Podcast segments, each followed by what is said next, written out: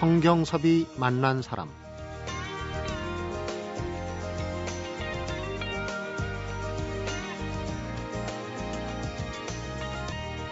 꿈만 있고 열정이 없다면 계획만 세우다 말기 쉽고 반면에 열정만 있고 꿈이 없다면 시작은 거창하지만 방향을 잃기가 쉬워서 꿈에는 꼭 열정이 열정 옆에서 반드시 꿈이 동반해야만 하는데 여기 꼭 맞아떨어지는 사람이 있습니다. 성경섭이 만난 사람 오늘은 액션 스쿨을 수료하고 단편 영화 연출, 장편 영화 개봉에 이어서 첫 상업 영화 개봉에 이르기까지 꿈을 하나씩 하나씩 실현해 오고 있는 정병길 영화 감독을 만나봅니다.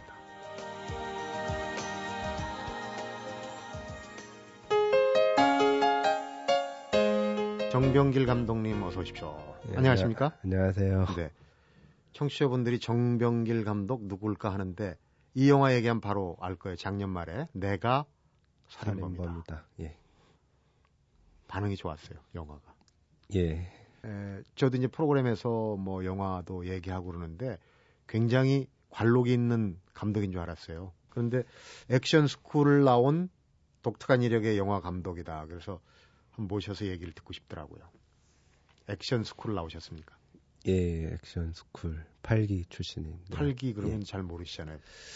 지금이 한 15기 정도 된 걸로 알고 있고 16기인가 정도 된 음. 걸로 알고 있고 제가 네. 8기 한 6개월 과정이었고요. 그 네. 당시 때.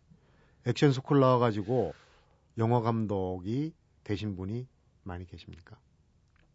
어, 액션 스쿨 나와갖고 영화 감독이 된 사람은 제가 처음이고요. 음.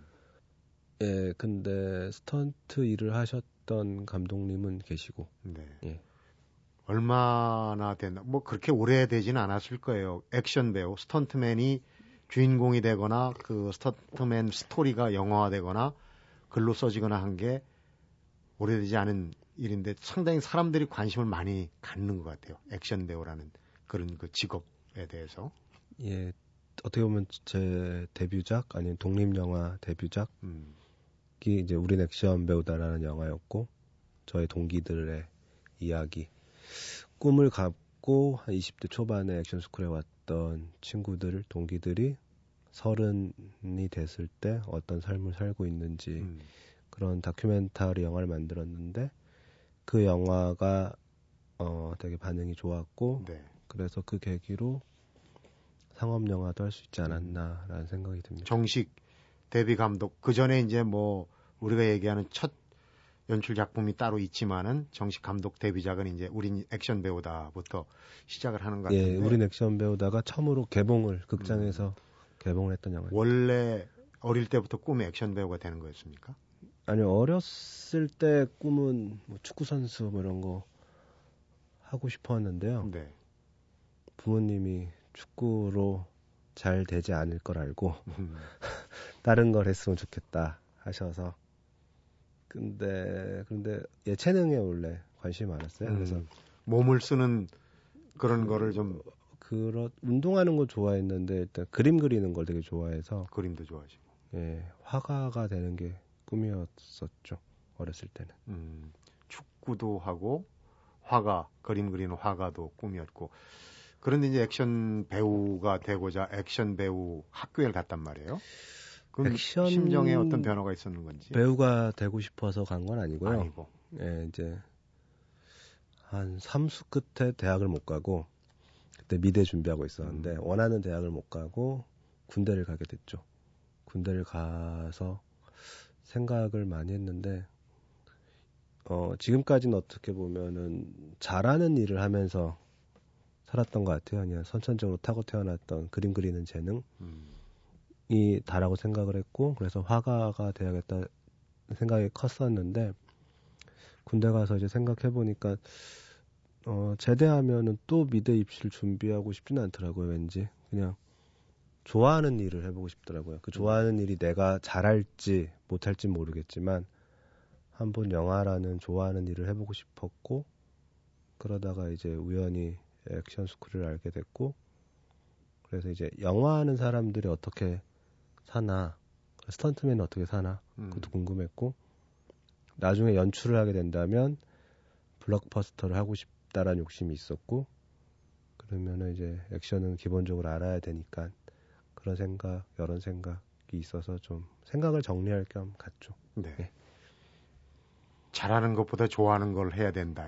굉장히 중요한 대목입니다. 나오셔서 어느 정도 일을 성취하신 분들 얘기를 들어보면 꼭 잘하는 것보다도 좋아하는 걸 해야 된다고 얘기를 늘 하시거든요. 근데 영화 감독, 특히 블록버스터를 만들기 위해서 우선 첫 발을 내딘, 내디딘 데가 이제 액션 배우 학교, 액션 배우 스쿨인데 이게 힘들지 않습니까? 몸을 좀 많이 쓰고 좀 신체적인 조건이 좀 따라줘야 되는 거 아니겠습니까? 예, 뭐 그렇죠. 근데 그 당시 때 그 제가 뭐 딱히 운동을 한 건 아니었고요. 그냥 가서 오디션장에서 얘기를 했던 것 같아요. 그러니까 영화 감독이 되고 싶은 사람인데 액션을 배우고 싶습니다. 그렇게 얘기를 했고 그래서 이제 흔쾌히 이제 합격을 시켜주셨고 음. 그래서 이제 그때 이제 음 좋은 동기들 만나서 많이 배웠던 것 같아요. 영화에 대해서도. 그러니까 영화에 대한 관심은 예전부터 있었지만 액션 배우들, 스턴트맨들의 생리 그런 걸 알게 되면서 이제 액션 영화를 어떻게 찍어야겠구나라는 구체적인 그림이 머릿속으로 그려졌던 거예요. 네.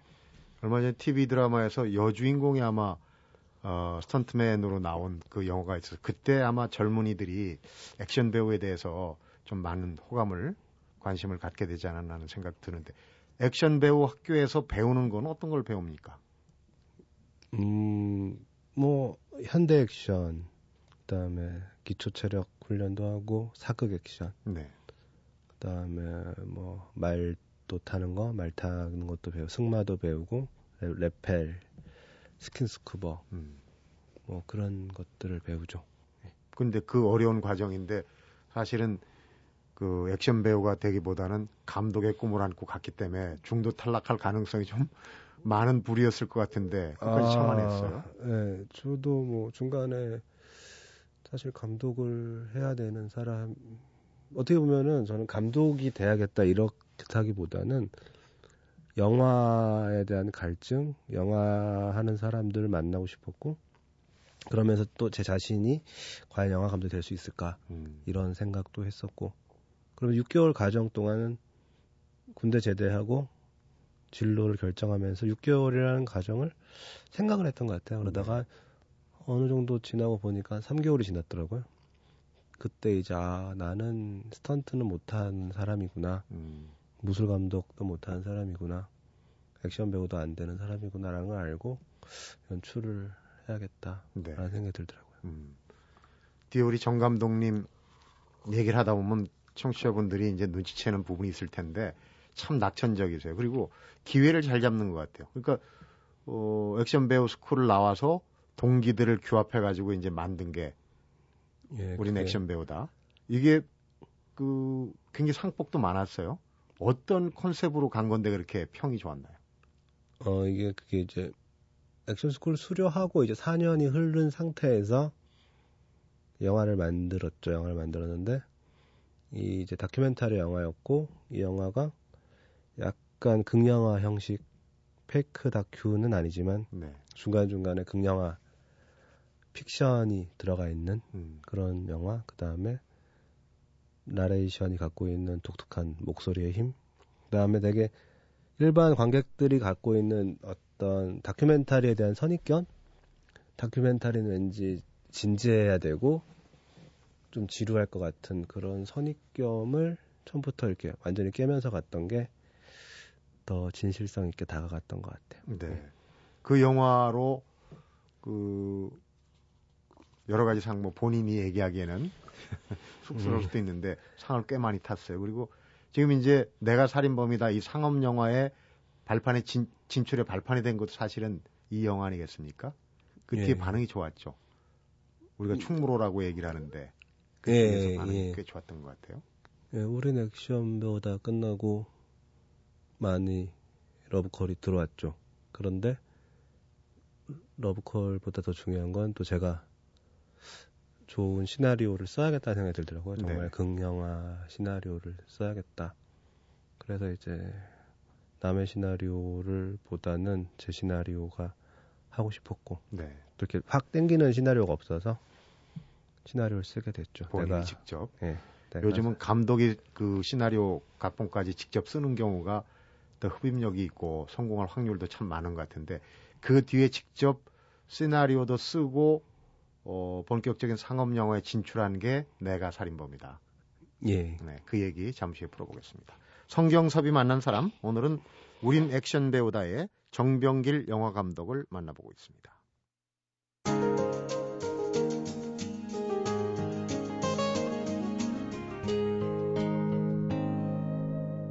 성경섭이 만난 사람. 정 감독이 앞에도 잠깐 얘기했지만은 인터뷰에서 본 내용입니다.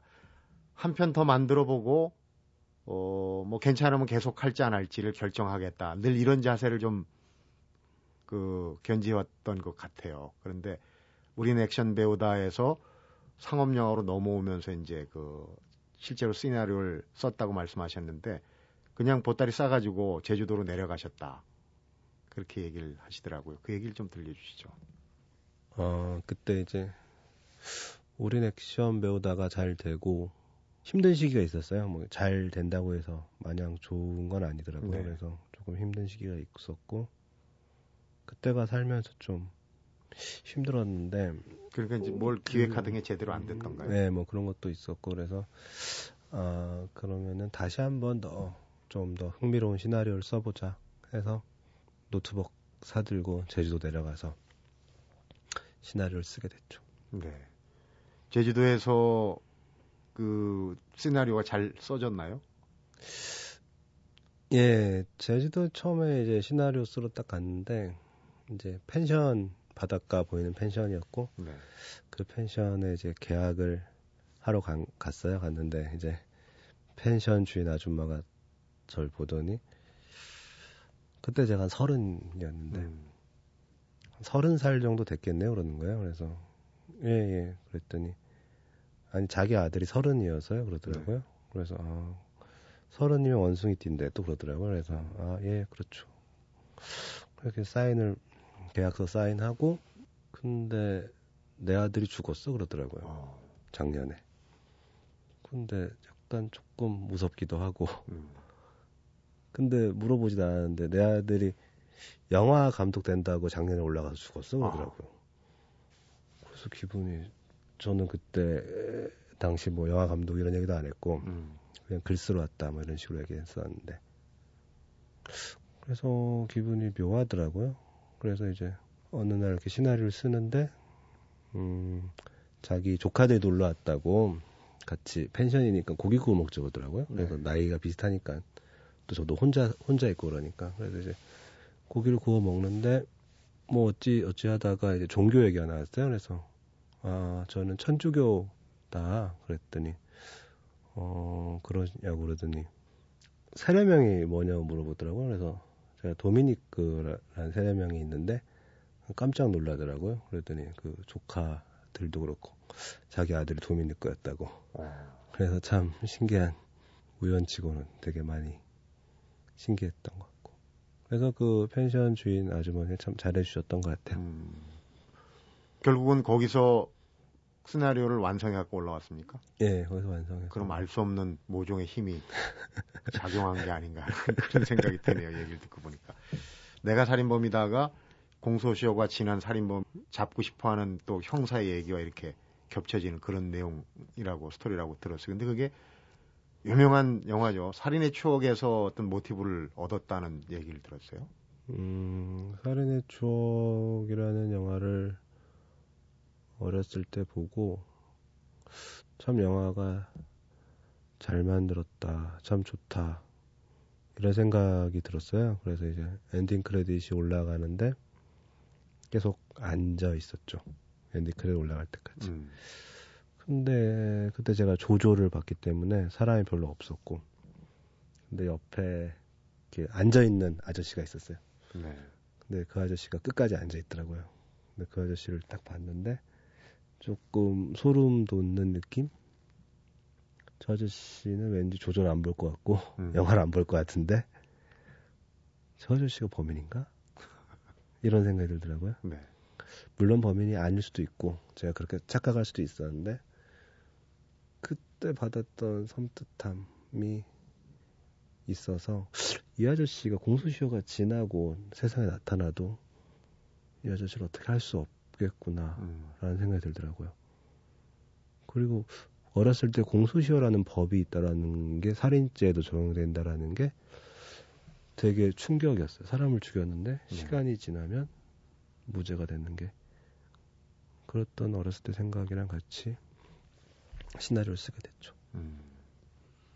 그러니까 이제 내가 살인범이다의 주제가 바로 이제 공소시효가 지난 살인범이 끝났다는 걸 알고 그러니까 이제 사회 전체 혹은 그 뒤쫓는 형사를 좀 우롱하는 이제 그런 내용. 그 영화관에서 끝 자막 올라간 엔딩 크레딧을 끝까지 보는 사람이 좀 드문데 제주도 얘기도 그렇고 또이 얘기도 그렇고 정 감독이 주변에서 이렇게 일어날 수 있는 실제인지 아닌지 몰라도 그 상황을 이렇게 끄집어내는 그런 게 좀 탁월한 것 같아요. 앞으로도 그런 시나리오가 음. 많이 나올 것 같은데 액션 스쿨을 나와가지고 그런지 액션 장면도 상당히 완성도가 있었다. 그러더라고요. 그 음. 영화에서.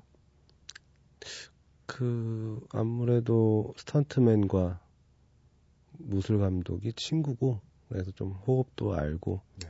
그다음에 그들이 원하는 게 뭔지도 알고 그래서 서로 더 팽팽한 긴장감이 있었던 것 같아요. 네.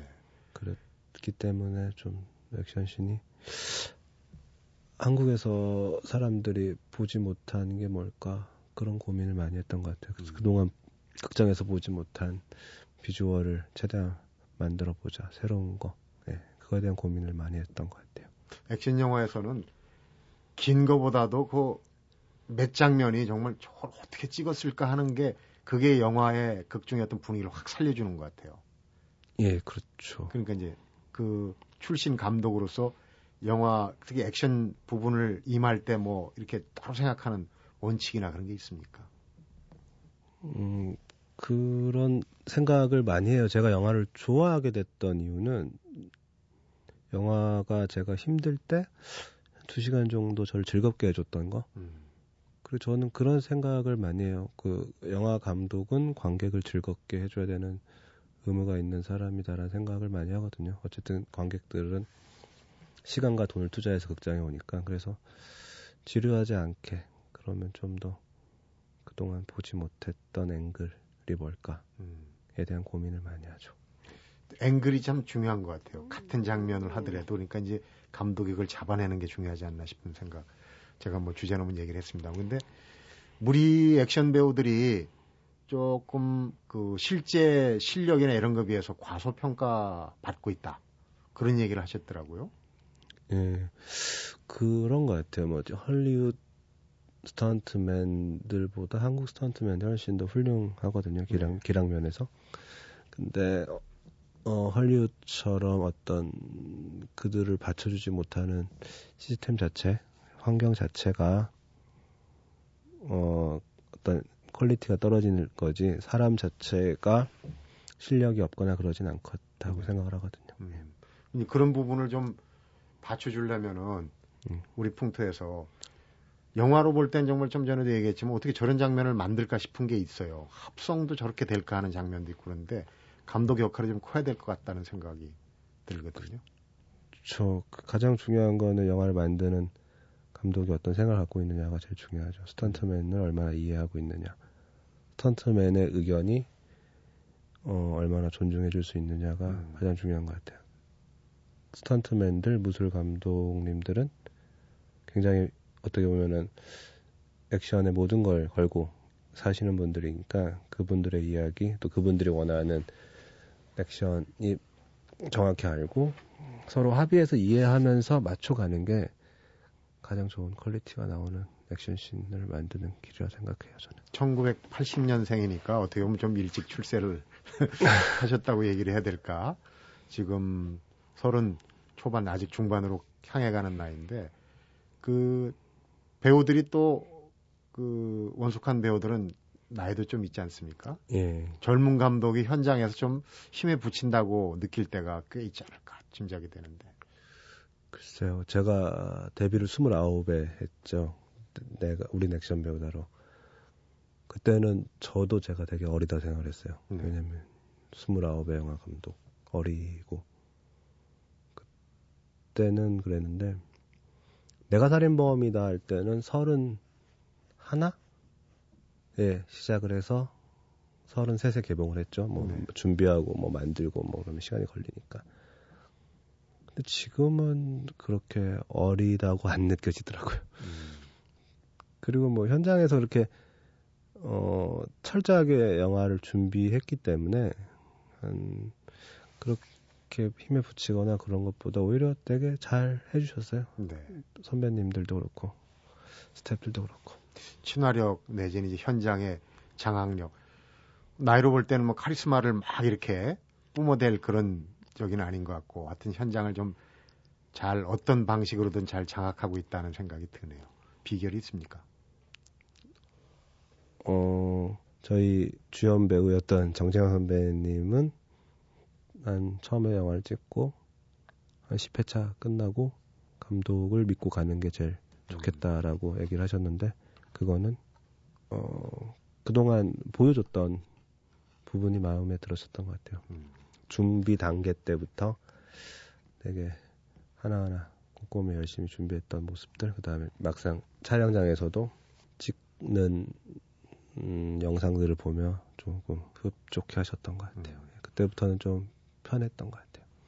배우나 스태프들한테 신뢰감을 주는 그런 게 이제 가장 최우선. 그 그만큼 이제 준비를 많이 했다는 얘기겠죠. 음. 그렇게 현장을 장악하는 정병길 감독이 과연 어떤 사람인지 잠시 후에는 좀 한번 개인적인 부분을 파헤쳐 보도록 하겠습니다. 성경섭이 만난 사람 오늘은 액션 스쿨에서 액션 영화 감독까지 정병길 영화 감독을 만나보고 있습니다.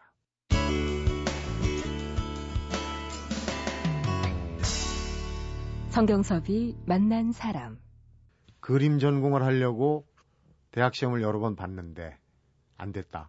그 얘기를 좀 전에 하셨는데 뒤늦게 나이 꽤 돼서 대학을 갔어요? 연, 연극 영화과를 가셨나요? 영화과를 영화과. 갔죠. 네. 네. 몇살 때 가신 겁니까? 제 29에 영화과를 갔죠. 그러면은 그런 이력이 좀 필요하다고 느껴서 가신 겁니까? 아니면 어 글쎄요. 25살 때부터 이제 혼자 영화를 만들기 시작했는데 그 만든 영화들이 단편 영화지만 잘 됐어요. 뭐 상도 받고 영화제도 음. 출품되고 근데 혼자 영화를 만든다는 게 좀 힘에 붙일 때도 있었고 네. 그리고 상당히 부러웠어요 영화과 학생들이 음. 저는 혼자 장비를 구해서 만들고 영화제 내에서 받은 상금으로 또 영화를 만들고 어떤 어떻게 보면 상을 타야 되는 게 영화를 만들어야 되는 조건 중에 하나 그러니까 네. 더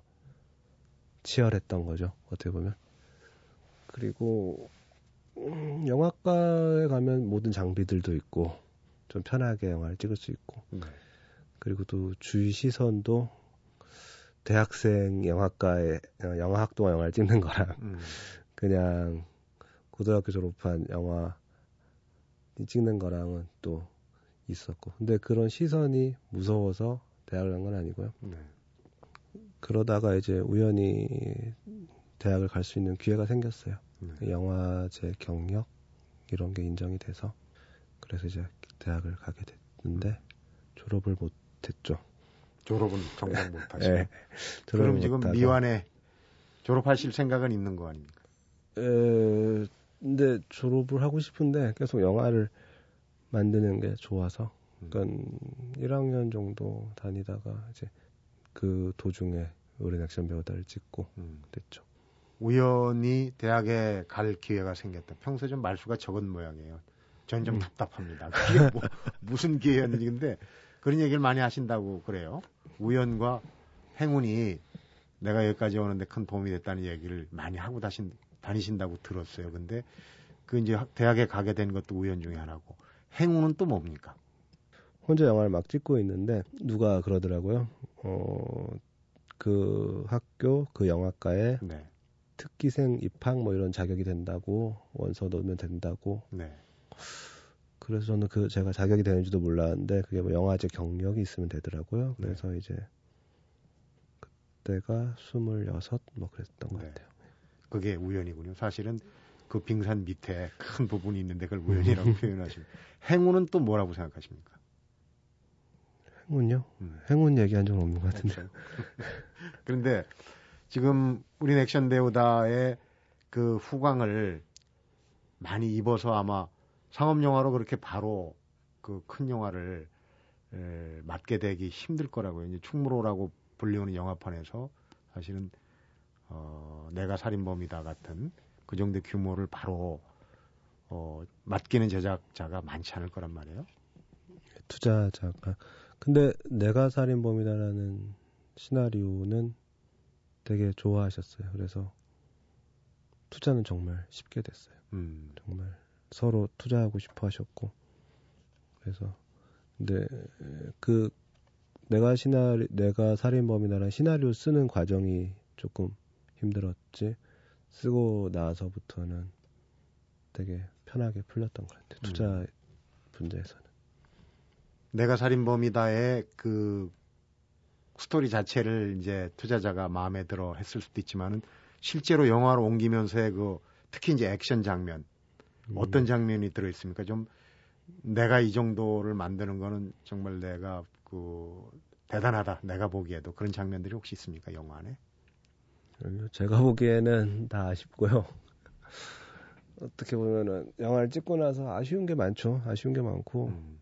어, 더 잘할 수 있었는데 어쩔 그래도 주변에서는 야, 그 장면은 참 액션 스쿨 나온 감독이라 저런 거 만들지 않아. 이런 얘기는 혹자 같은데. 처음에 추격 액션 씬 one scene one take로 가는 그 씬을 제일 좋아하시는 것 같아요. 차량 추격 얘기하는 겁니다. 아니요, 차량 추격 말고 골목길에 음. 비 오는데 원신 원테이크로 가는 게 있거든요. 네. 차량 추격도 좋아하시는 분들 많고, 근데 제가 생각하기에는 차량 추격은 음, 시간이 너무 없었고 네. 예산도 한계가 있어서 너무 좀 빨리 찍은 게 좀 아쉽죠. 음. 그래서 아쉬운 게 또 묻어 나오고 영화에서도 아무래도 뭐 시간과 돈이 네. 부분이 좀 제약이 있지 않을까 싶어요. 좀 더 잘 만들고 싶었는데. 그렇죠. 그런 제약은 항상 따르죠. 음. 네. 캐스팅은 어떻습니까? 배우들 요 내가 살인범이다에서는 어땠습니까? 그 캐스팅도 좀 독특한 그런 부분이 있던데 감독은 어떻게 느끼셨는지 음. 몰라도. 캐스팅은 제가 원하는 배우분들이랑 거의 음. 했던 것 같아요. 그 중에서 내가 의도했던 거대로 정말 그 이상으로 잘해주신 배우가 있다면 공개를 할 수 있을지 모르겠지만. 어, 잘해주셨던 배우는 주연 배우였던 정재영 선배님. 음. 그 다음에 저희 조연 배우였지만 되게 영화에서 되게 좋은 역할, 제 역할을 하셨던 음. 정혜균 선배님이 상당히 잘해주셨던 것 같아요. 네. 네. 간단하게 얘기를 하시는군요. 뭐 여기서 특별히 누가 잘했다 이렇게 얘기하면 또 감독이 그렇게 음. 얘기하면은 들으시면 손할 수도 음. 있으니까 음. 어 지금 이제 첫 상업 영화는 성공하신 셈이에요. 이제 차기작을 준비를 하고 계실 것 같은데 다음 영화는 어떤 건지 또 이런 영화를 만들고 싶다는 생각이 있을 텐데.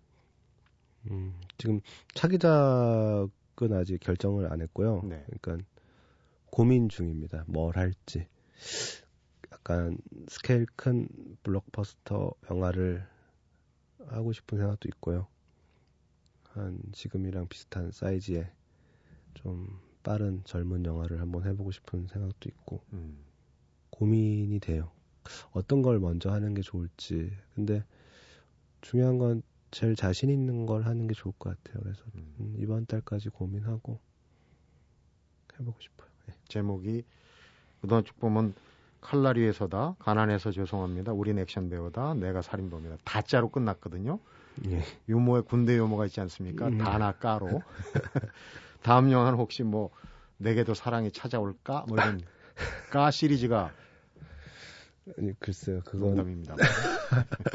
그러지는 않을 것 같고요. 네. 저도 몰랐어요 제가 다로 끝내는지 근데 나중에 알고 보니 정말로 다 다로 음. 끝나 있더라고요. 그래서 저도 나중에 알게 됐어요. 네.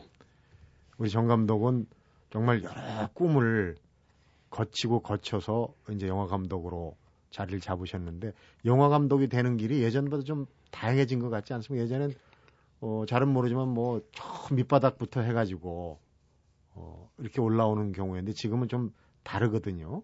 근데 이제 영화 감독이 되고자 하는 그 젊은이들한테 같은 비슷한 세대로서 좀 해주고 싶은 얘기 있다면 어, 지금 이제 수능 끝난 지도 얼마 안 되고 그래서 만약에 영화과를 떨어지신 분들이 방송을 듣고 계신다면 굳이 대학이 영화 감독이 되는데 물론 영화과를 나오면 훨씬 더 편하고 유리할 수는 있겠지만 그게 자신에게 얼만큼 맞는지도 또 중요할 거고 네.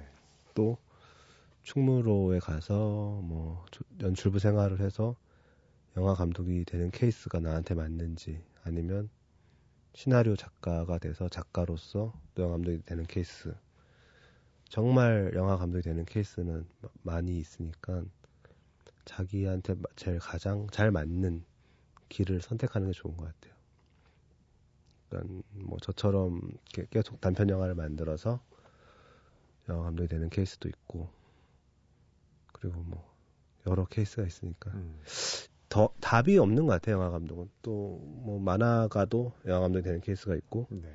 소설을 쓰시다가 영화 감독 하시는 분들도 있고 뭐 배우 하시다가 하시는 분들도 있고 딱히 답은 없으니까 가장 자기가 잘 맞는 걸 선택하는 게 제일 중요한 것 같아요. 예전에 비디오 때문에 영화 산업이 어떻게 네. 될 거다. 오래전 얘기인다면 지금 영화 쪽에 발 담근 게 굉장히 행운이신 것 같아요. 지금 영화 산업이 아주 전성기로 들어가고 있지 않습니까? 그런 면에서 우리 정 감독은 참 행운이라고 생각이 음, 됩니다만. 음. 좀 바쁘실 텐데 차기작 구상도 하고 또 오늘 얘기 들어보면 뭐 그냥 빈손으로 놀면서 지내시지 않는 분 같은데 시간 내주셔서 고맙고요. 얘기 재밌게 잘 들었습니다. 고맙습니다. 예, 감사합니다. 성경섭이 만난 사람 오늘은 내가 살인범이다의 정병길 감독을 만나봤습니다. 30대 초반의 정병길 영화 감독이 만들고 싶어 하는 영화. 바로 관객들이 보고 지루해하지 않을 영화라고 합니다. 그 이유는 정 감독에겐 영화란 2시간 동안 고통을 해소해주는 도구이기 때문이라고 그러는데요.